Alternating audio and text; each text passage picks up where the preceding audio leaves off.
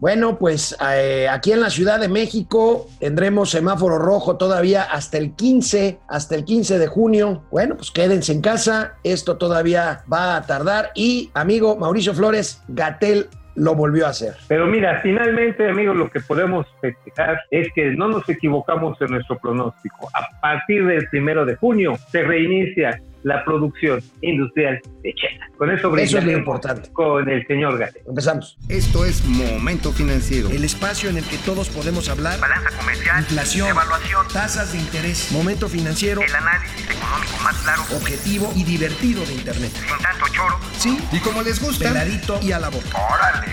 ¡Vamos, réjete bien! Momento Financiero. Bueno, amigo, pues este, antes de pasar al anuncio que hizo la jefa de gobierno de la Ciudad de México sobre la situación de la pandemia aquí en la capital y de Hugo López Gatel, pues eh, eh, tratemos un tema. Hoy la conferencia de prensa matutina estuvo francamente aburrida, pero hay algo rescatable. El presidente insistió, el presidente insistió en que, pues en que el Producto Interno Bruto no importa, en que él está preparando un nuevo índice de medición de la felicidad y del bienestar. ¿Cómo ves, amigo? Oye, pero de entrada me encanta la humildad, ¿no? O sea, yo estoy preparando un índice para iluminar al mundo mundial. Hombre, gracias, esa, esa sencillez, esa modestia, es tan apreciada. A este, ver. La verdad, pero oye, pero va a convocar economistas, va a convocar econometristas, a todos a los que no les cree, los va a convocar. Oye, ¿hay felicitólogos? Este, puede ser en la Universidad de Benito Juárez, pero también este, su némesis, además de los felicitólogos, pues debería haber unos malólogos, ¿no? O sea, si vas a medir este, la felicidad, pues también debes de medir el malestar, ¿no? Bueno, pues vamos a ver qué dijo el presidente esta mañana. Estoy ahora trabajando sobre un índice para medir bienestar, un índice alternativo al llamado Producto Interno Bruto. Lo voy a presentar, un nuevo parámetro que va a medir, sí, crecimiento, pero también bienestar, también grados de desigualdad social. Se va a aceptar si hay crecimiento y hay menos desigualdad. Y otro ingrediente en este nuevo parámetro, en este nuevo paradigma, la felicidad del pueblo. No les va a gustar a los tecnócratas, pero ya ven que este, si no les gusta a ellos, a lo mejor es bueno para nosotros. Oye, a ver, si la economía se mide el número de vacas que matas a la semana, ¿cómo mides la felicidad? Digo, a mí mi felicidad bueno, yo tengo tres características que no son públicas, pero todo lo que me encanta, pues me gusta, me encanta, es ilegal, es inmoral o engorda. ¿Cómo lo van a medir en mi felicidad? Ay, bueno, lo que no sabe el presidente, o bueno, se le olvidó, no le pasaron la tarjeta, es esta infografía que hace ya algunos días subió nuestro equipo de momento financiero a nuestras plataformas. Ya se mide esto, ya hay mediciones, aquí las tenemos eh, es una combinación del PIB más una cosa que se llama índice eh, de protección social, de, protección social o de bienestar social, que es igual a un crecimiento inclusivo, que se basa en mediciones de Coneval y habla de progreso social, de necesidades humanas básicas eh, atendidas como nutrición, cuidados médicos, agua en la vivienda, fundamentos del bienestar, derechos personales, libertad personal, inclusión, acceso a la educación. Y bueno, en este índice México se ubica en el lugar 54 de 159 países en una medición del año pasado, del 2019. Sí. son los llamados índices de desarrollo humano, no son nuevos, existen en el mundo.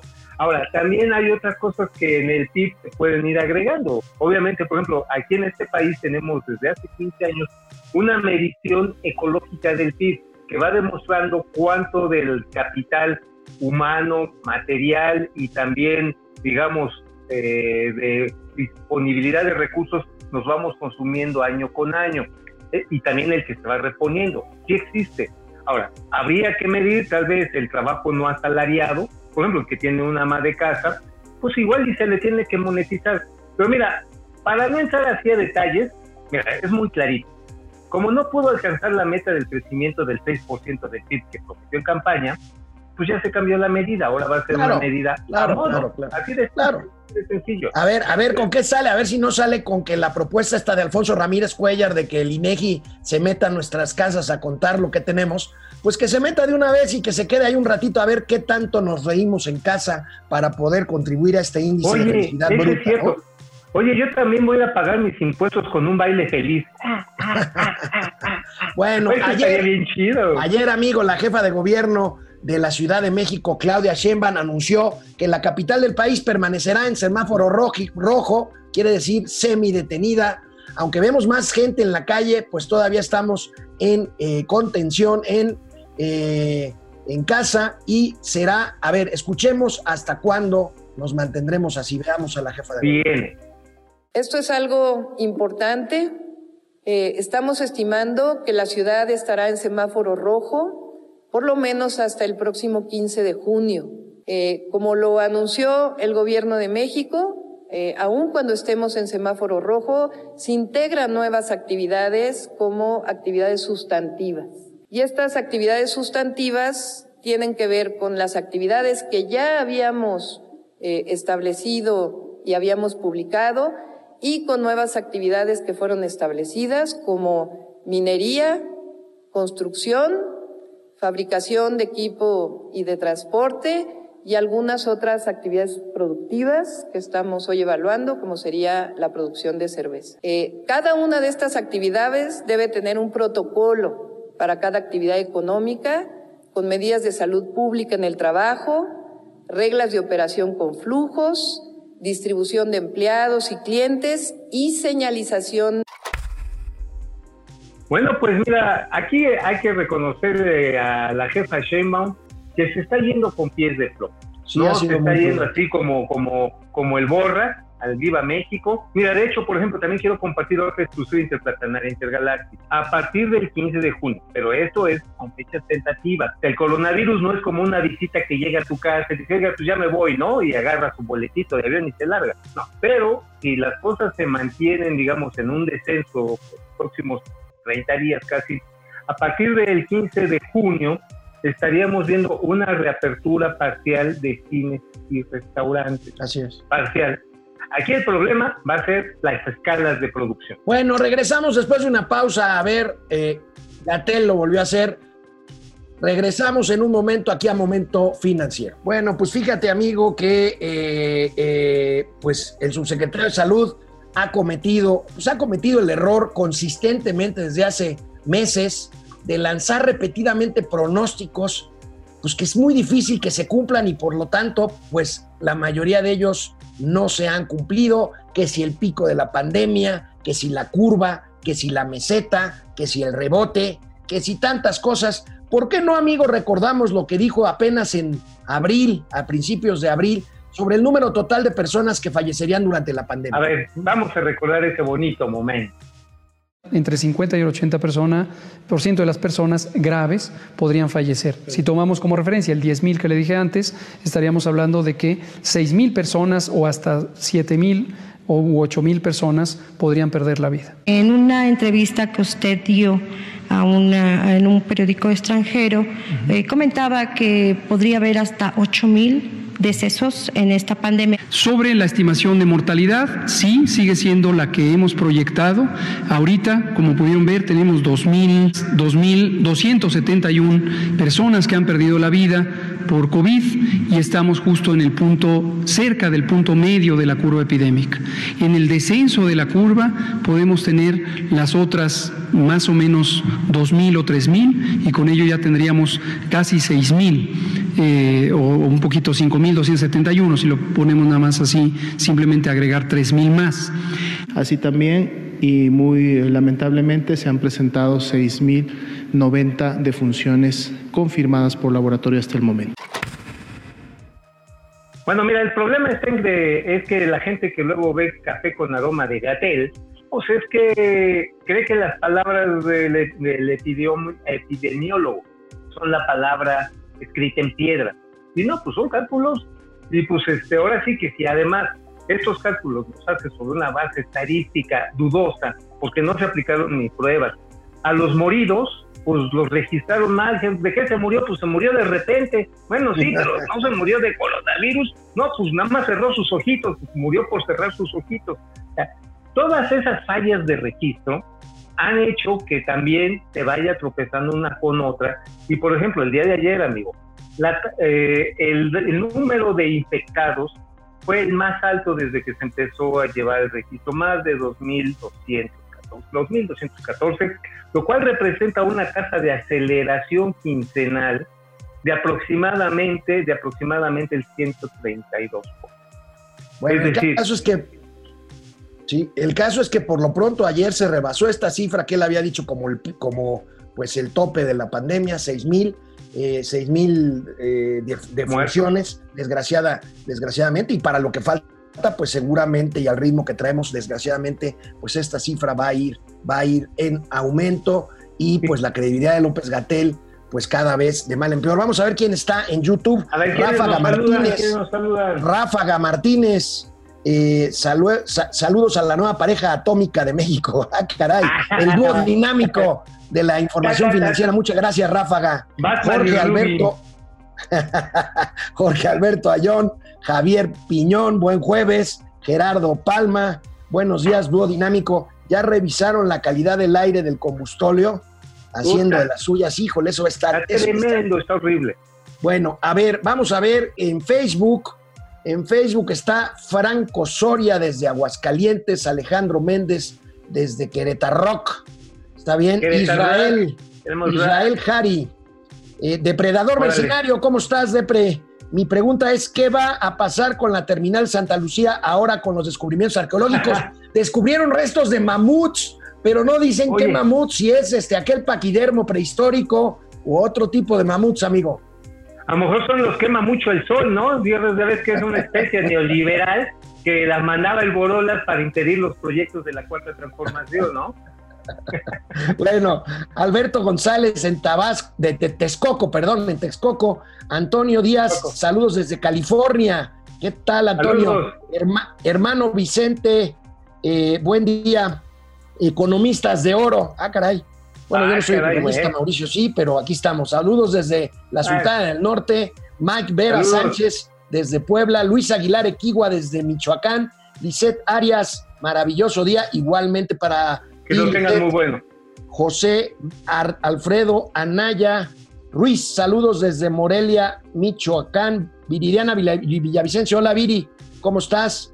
Eh, Saludos. Viri. Podrían felicitar a un politécnico, gracias Miguel Ángel Méndez. Claro que sí, Claro. Mike. Yo estudié, la, dice, la, dice la vocacional, dice la vocacional en, la, en el centro vacacional número 5 de No, no, Zacarandas. no, no, no, no, son muy buenos los politécnicos y además Sí. Miguel Ángel Méndez, el buen Mike, el buen Mike es buenísima onda y es un gran tipo. Pedro Reyes, buen día.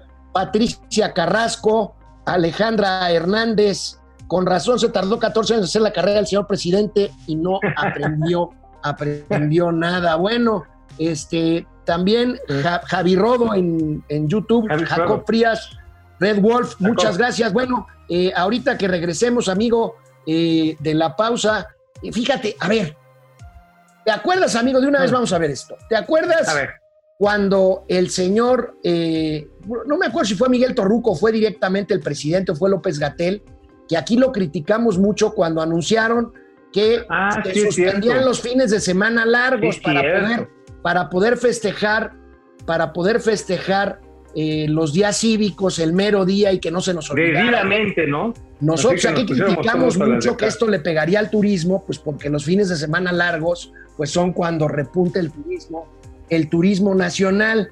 Y bueno, ayer Torruco, a ver, ¿por qué no vemos lo que A dijo ver. Torruco ayer? A ver, viene, viene, viene. para eh, detonar el turismo interno, que es fundamental, van a permanecer los fines de semana largo.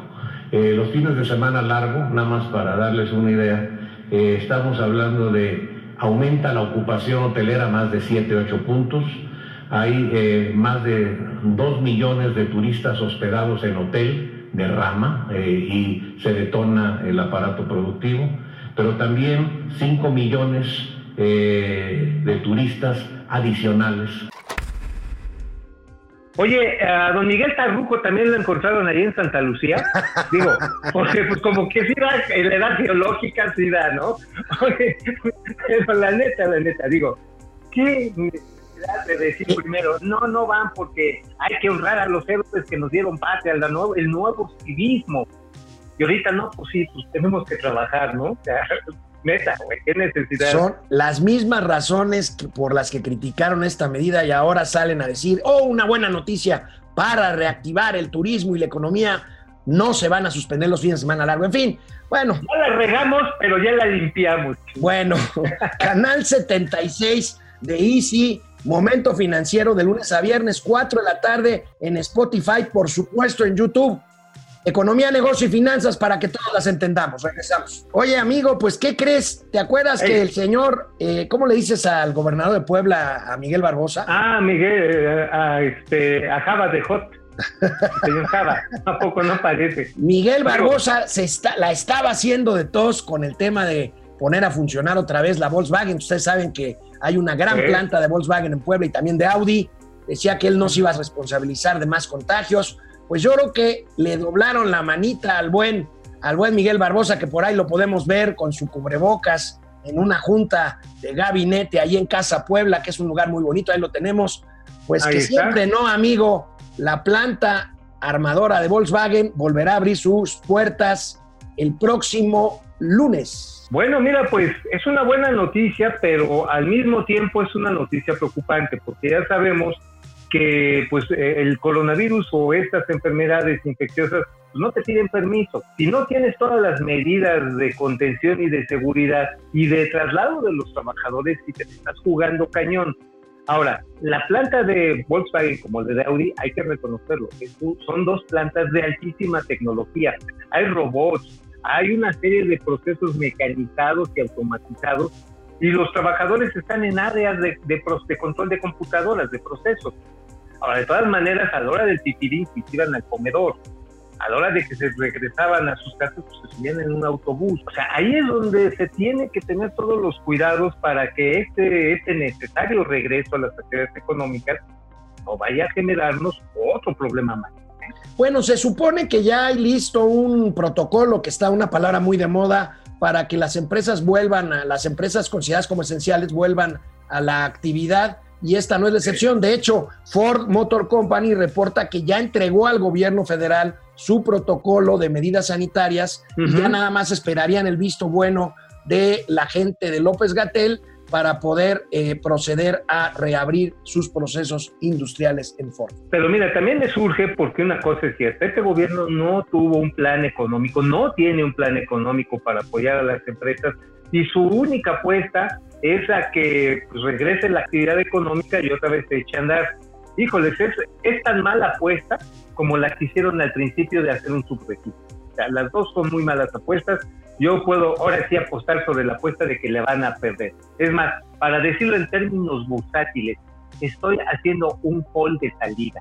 Órale. Ajá, sí, sí. O sea, Estoy o a- sea, estás, estoy vendiendo, estás vendiendo tu resto aunque pierdas. Exacto, exacto. Bueno. Ahí ya le entendí. A ver, tenemos más, muchos conectados hoy en YouTube. A ver, Francisco saludos, Javier Huerta, amigos.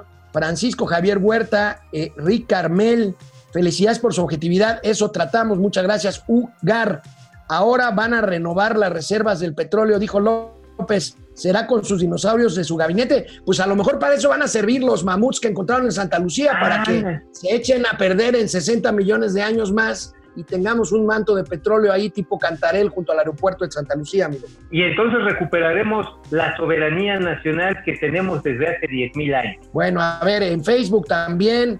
A ver, híjole, pues un chorro, ¿eh? Este, A ver, saludos a José, toda la José. Almazán. José Almazán Mendiola, saludos. Mau, Ma- Mau y Alex, ¿quién será el encargado de medir la felicidad? Es buena pregunta. ¿Quién te gusta para que encabece el gabinete de felicidad, mi querido Mauricio? Este, pues yo creo que podría ser Ismeréndira Sandoval. ¿Y Merengue Ya ves Sandoval? que- sí, pues para que no te pases de feliz o para que no te roben la felicidad. Digo, pues alguien tiene que, que medirlo. Oh, no, ya sí, ya sé. ¿Quién? ¿Quién? Manuel ¿Quién? Bartlett. Manuel Barney. Manuel Barney, sí, por supuesto, mira. Bueno, Manuel él es Barney- feliz con 23 casas que 28. son suyas, pero no son suyas, 28, ¿verdad? Ajá, sí. Bueno, fuera así de fácil. fíjate que estaba escuchando hoy en la mañana en el programa nuestro amigo Ciro Gómez Leiva a uno de los funcionarios de Coparmex. Fíjate que hace una propuesta, tiene que ver con la CANIRAC, la Cámara Nacional de la Industria Restaurantera, ante pues la ampliación del periodo eh, pues de confinamiento en la Ciudad de México. Propone, propone esto que yo veo difícil porque tiene que ver con que el gobierno se moche con una lana. No, bueno. a los empleados que ganen menos de tres salarios mínimos, que se les pague su sueldo completo y a los que ganen más que eso, se les rebaje el sueldo en 50%. Las empresas restauranteras están dispuestas a pagar la mitad para que el gobierno pague la otra mitad. Con lo que ha dicho el presidente, se ve difícil que esto prospere. No, bueno, es- este gobierno no dispara, pero ni en defensa propia.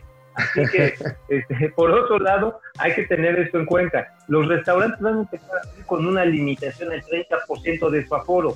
Eso quiere decir que una tercera parte de los ingresos, o una de dos, o vas a tener una tercera parte de los trabajadores, o vas a pagar una tercera parte del salario. Así de drástica la escala económica. Entonces, digo, ojalá, ojalá que se pusiera la del Puebla, el gobierno federal, pero no lo Pues no parece ser, ¿verdad? Pero ahí hay una propuesta ya concreta de los restauranteros que ya cuánto tiempo llevan cerrados, ya deben de estar. Bueno, de hecho, eh, ubican, bueno, hay un restaurante muy fifí, muy famoso, que ya anunció que va a cerrar, el Winston Churchill de Polanco. Sí, qué pena. Este, qué pena, un clásico, este, un clásico, pero bueno. Este, Patricia Canseco, ¿cómo estás, Pati? ¿Cómo están? Pati. No les, he, no les he preguntado cómo se siente el gran confinamiento. Pues yo ya estoy medio inquietón, pero bien, ¿no? ¿Tú cómo estás, amigo? Pues no, yo ya estoy entrando. Mira, la otra vez me puse a platicar con mi perro cómo estábamos. Este, y pues decíamos que estábamos en términos de salud mental relativamente, pero quien nos preocupaba era realmente la tostadora, la pinche tostadora ya estaba aventando los panes fuera de control. Entonces, yo creo que sí puede haber algunas afectaciones. Y, y el, refri- y el refrigerador metiendo cizaña, ¿no? Sí, no, el médico refrigerador, porque además te, te tienta, te tienta, te dice, abre, abre. Pa- Patricia Canseco, eh, eh, gracias Pati, Alejandra Hernández, eh, José Almazán Mendiola, Francisco Guerra, Liz Ramos. sí, felicidades Hola, hola a todos los que son pilo- politécnicos, Día del Politécnico. Es una gran escuela el Politécnico. Es una escuela favor. maravillosa. Mira, yo aprendí, aprendí realmente lo que son matemáticas matriciales en la vocacional. El Politécnico ya, ya nos dio un presidente de la República, el licenciado Ernesto Cedillo Ponce de León, egresado del Poli. No, no, no, no, no chingues al poli, ahí déjalo así. No, no, no, bueno, Alejandro. Ahí dejas, ahí dejas. Alejandro Cañongo, la peor apuesta del gobierno actual es de basarse en el petróleo, es- es- es- estoy de acuerdo. Eh, eh, Alberto, perdón, Alberto Cañongo, Bernardino Gamillo, Puente. Oye, amigo, antes de irnos, yo creo que vale la pena recordar que ya le dieron un palo a Manuel Barney. Tómala, barbón. Ah, otorgaron, otor- otorgaron, un jueces otorgaron suspensión a las empresas que puedan seguir operando energía alternativa a pesar, a pesar del decreto NALE del viernes pasado. Así es, a 23 empresas les van a permitir seguir haciendo pruebas y después vincularlas al sistema eléctrico nacional. Palo. bueno, bueno, don se nos acaba otra semana de confinamiento. Mañana ya viernes nos vemos aquí en Momento Financiero, Mauricio Flores y un servidor, Alejandro Rodríguez. Nos vemos. Nos mañana. vemos. Vamos, réjete bien. Momento financiero.